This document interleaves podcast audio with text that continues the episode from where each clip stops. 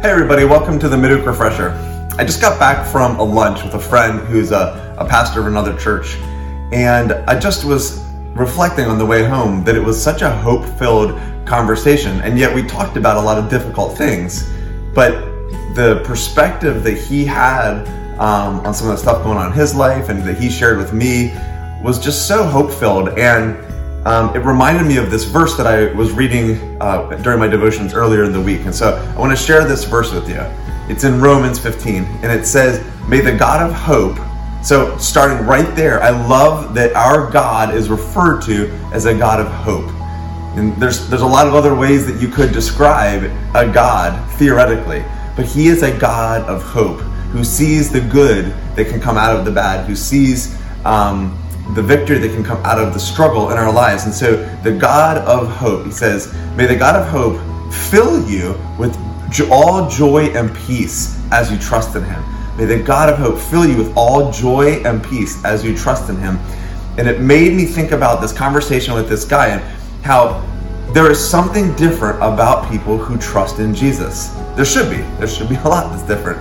But one of the things is that that we are filled with an inexplainable sense of joy and peace no matter what our circumstances are, no matter what our surroundings are. Now, that's not to say you're perfect and it's always like that, but there is this way that we can be filled as we learn to trust Him more, I think is part of it. May the God of hope fill you with all joy and peace as you trust in Him. So, as we trust Him more, as we become people who trust God with our future, who trust God with our lives, who trust God with the difficult things in our life and the good things in our life, we become a people of who are filled with joy and peace. And then it goes even further, so that you may overflow with hope by the power of the Holy Spirit. And when I was reading this for myself earlier this week, I wrote in my journal, God, help me to be a person who overflows with hope.